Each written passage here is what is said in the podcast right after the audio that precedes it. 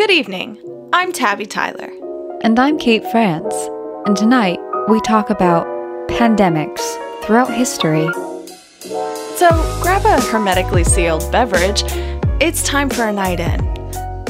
Because we're, we're quarantined. Yeah, no, we're stuck in here.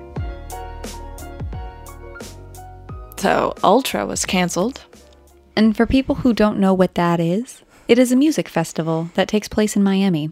Over 100,000 people attend annually, but amid the outbreak of the coronavirus, the event planners are now canceling the big show.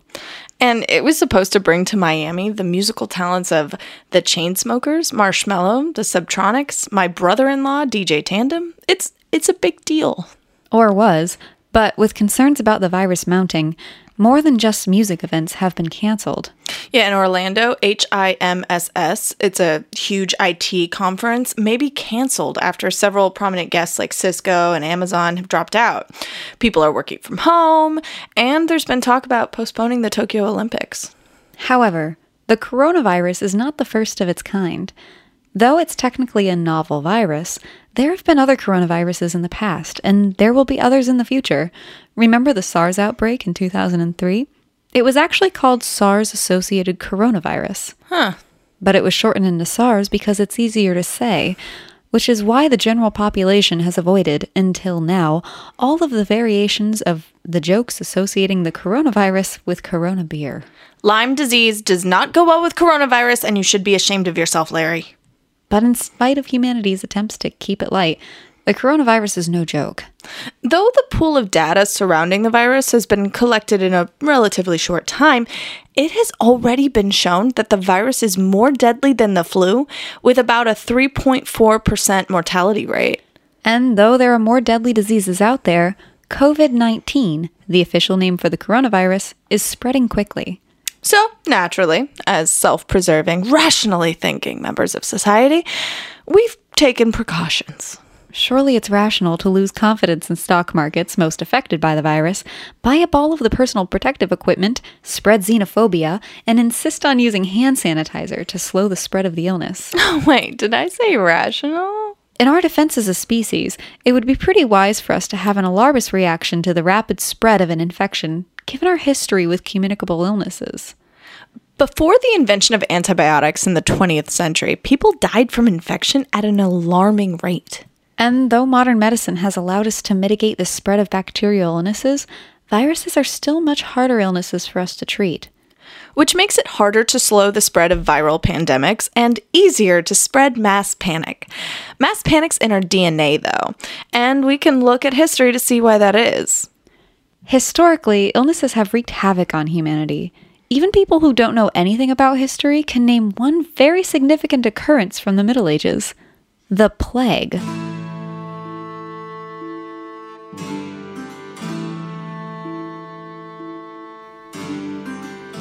The first thing everyone gets wrong about the plague is the idea that it happened only once. However, the plague is basically the Fast and the Furious of historical events and has devastated humanity on multiple occasions. But the Black Death of the Middle Ages was the first major outbreak of plague in Europe. And because it's European history, we learned about it in school. But because it's not the first pandemic to wipe out human populations, it is referred to as the second plague pandemic. The first plague pandemic is referred to as the Plague of Justinian, and it occurred in the early Middle Ages from 541 to 542 CE. Though the death tolls are unconfirmed, it could have killed 13 to 26% of the world's population. The plague reoccurred occasionally for centuries, but was nowhere near as virulent as the initial outbreak. That is, until the Black Death. The Black Death hit in 1347 and lasted until 1351. And in this period of time, it's likely to have killed over 100 million people worldwide. For perspective, this was about 20% of the world's population at the time. Geez, a 1 in 5 chance of death, huh? You literally have better odds in Russian roulette. Let me go get my six shooter. And just like the plague of Justinian, it was spread by flea bites.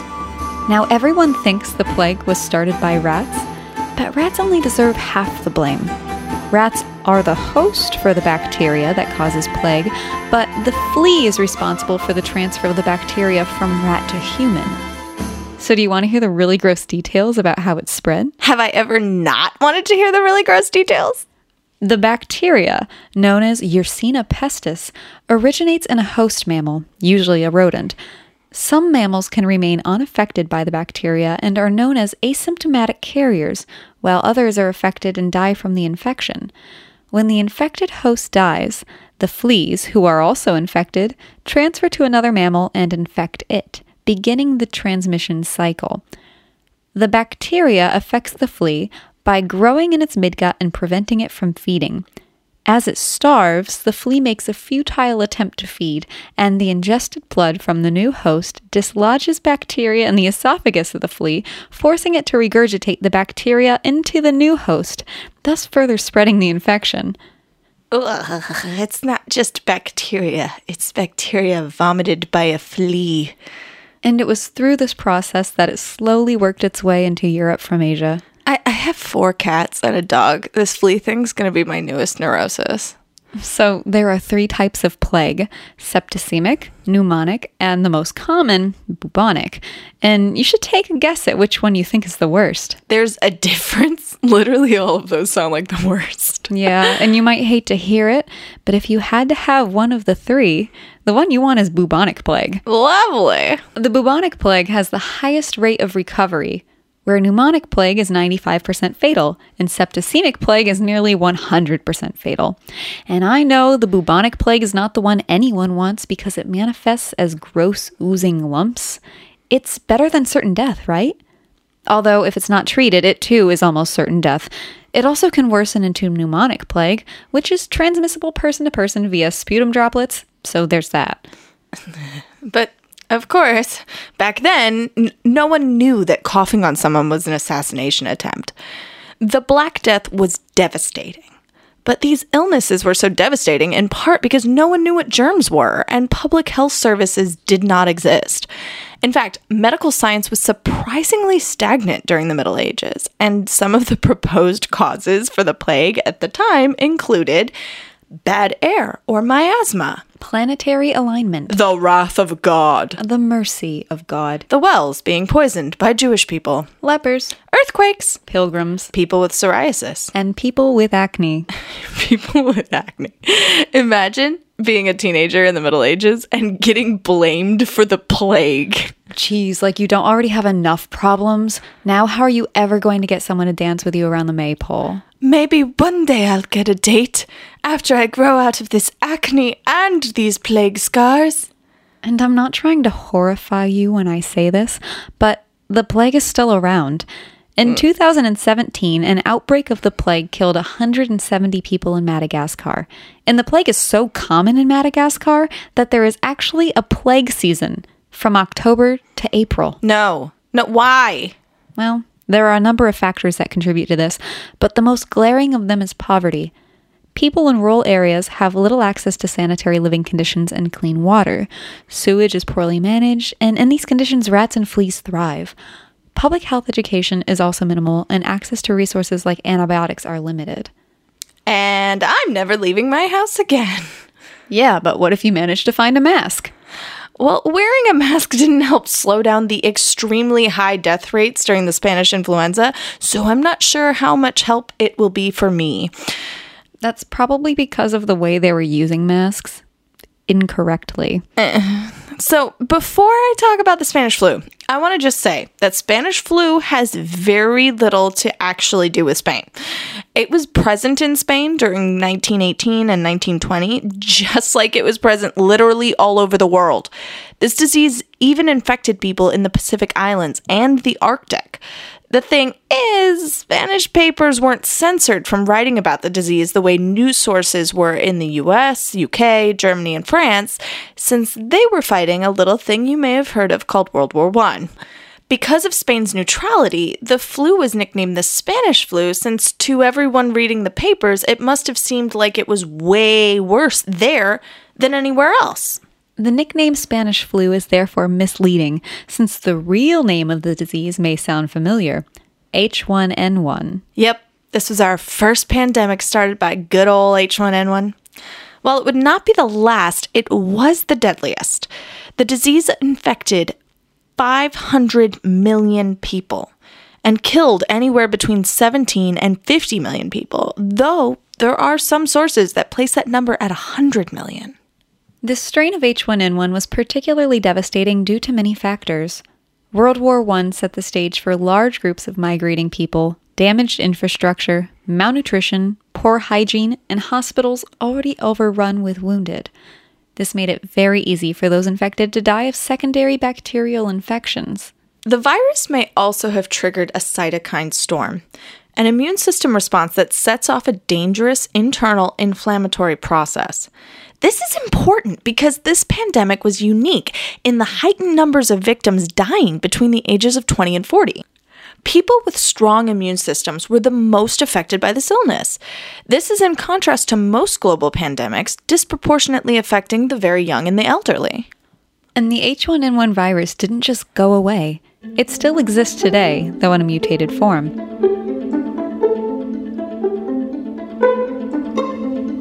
The famous swine flu pandemic of 2009 was an outbreak of the H1N1 flu virus.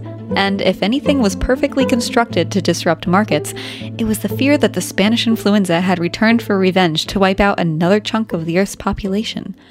I'm going to read you a quote from a 2009 Brookings article titled The Swine Flu Outbreak and Its Global Economic Impact. It says, the swine flu, caused by a strain of the influenza virus common in pigs and having symptoms similar to that of influenza, continues to grow in the US and globally. Fearing this outbreak may lead to pandemic, stock markets have declined and tourism, food, and transportation industries are suffering from a lack of public confidence. This sounds familiar. The interview within the article is very interesting. Keeping in mind that we were in a recession at the time, one question asks how can this outbreak lead to further economic decline? And the response was if the disease is declared a pandemic and the case fatality rate worsens and mild panic begins to appear, then the real economy will start to bear the brunt of the disease outbreak. We estimated in our study that a mild scenario would cost the global economy about $360 billion, and an ultra scenario up to $4 trillion within the year of the outbreak. This is already reflected in our current estimated cost of COVID-19. The Guardian stated, quote, Oxford Economics warned that the spread of the virus to regions outside Asia would knock 1.3% off global growth this year, the equivalent of $1.1 trillion in lost income. And hence, a follow up question in the previously mentioned article asks For both investors and consumers, what lessons can be learned from past outbreaks? And the response was it is not the deaths or the periods away from employment that cause economic activity to decline during a pandemic. It is the disruption to markets caused by a loss of confidence and a change in spending patterns driven by fear. Which is why, for inexplicable reasons, people are buying antibacterial hand sanitizer to combat a virus. A virus. Yes, and people who are not healthcare providers are buying up all the N95 masks, which is cool and all, except that as a healthcare provider, I can explain that every year I am refitted for the proper fit of this mask and I am trained in how to use it. So, a layperson not being fitted for and using this mask without training is about as effective at preventing illness as the pull out method is effective at preventing pregnancy. But that is what we do. And that is what we are conditioned to do. We can't help ourselves. And so, yet again, markets are affected, panic sets in, people disproportionately buy resources, xenophobia takes over, and we see the same patterns over and over. And in some ways, this isn't bad. Being reminded of good health practice is sometimes necessary. Yeah, you know when it's a good time to wash your hands? Always it's always a good time to wash your hands with regular soap and warm water. And it's always a good idea to cover your mouth when you cough or sneeze. But it's never a good idea to start blaming people for an illness that is not their fault.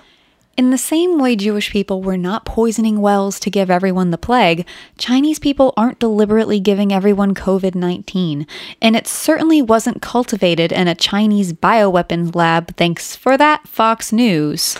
While it's understandable to be afraid of something that can hurt you, that you can't see or hear, it isn't appropriate to direct that fear and frustration towards groups of people who bear no fault. This xenophobic behavior is typical of human beings. It's reactionary and not exclusive to pandemics. People lash out when they feel scared and helpless. Like the aggression directed at Muslims after 9 11, the slurs directed at the Chinese in wake of COVID 19 are inappropriate, racist, and counterproductive. Which gives credence to the importance of getting accurate information about the spread of illnesses from accurate sources. Some websites are a lot more sexy and interesting to read. Some spread fear, some spread sensational and false information, and it's easy to see why people would want to read that. It's interesting and engaging, but these sources that are entertaining can often spread harmful information, which is why sources like the CDC or the World Health Organization should be a person's go to. The following message is from the World Health Organization, and it is as follows If you are not in an area where COVID 19 is spreading, or have not traveled from an area where COVID 19 is spreading, or have not been in contact with an infected patient, your risk of infection is low. It is understandable that you may feel anxious about the outbreak. Get the facts from reliable sources to help you accurately determine your risk so that you can take reasonable precautions.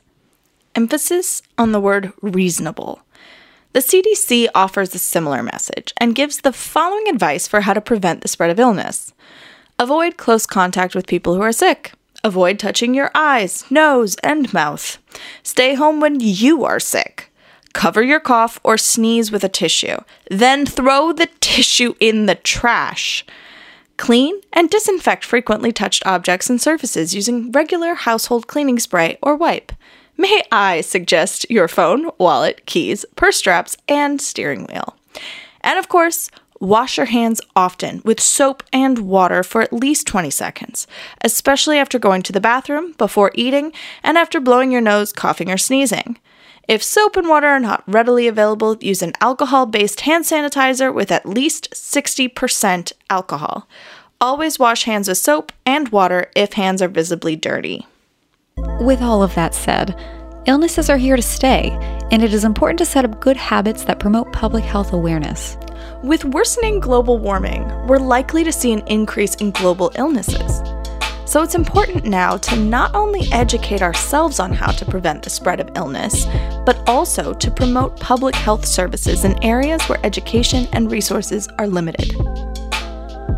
We don't have ignorance as an excuse anymore. Pandemics are inevitable. We share this planet with innumerable microscopic organisms that are just waiting to mindlessly destroy us as a species. That said, we have the opportunity to limit the effects of a pandemic and save lives by practicing common sense hygiene habits. And, and remaining calm. So calm. Zen out. Don't watch Fox News. And and maybe not CNN either. Unless it's Anderson Cooper. Oh yeah, listen to him. He's had like malaria like a million times and he keeps calm. Why don't you just grab a beverage and mainline all of our episodes? Kate's voice can be your ASMR guide, and I'll periodically shout and keep your blood pressure elevated. You'll feel so alive. Try it now for free on iTunes, Spotify, and Google Podcasts. And good night, everyone. Night!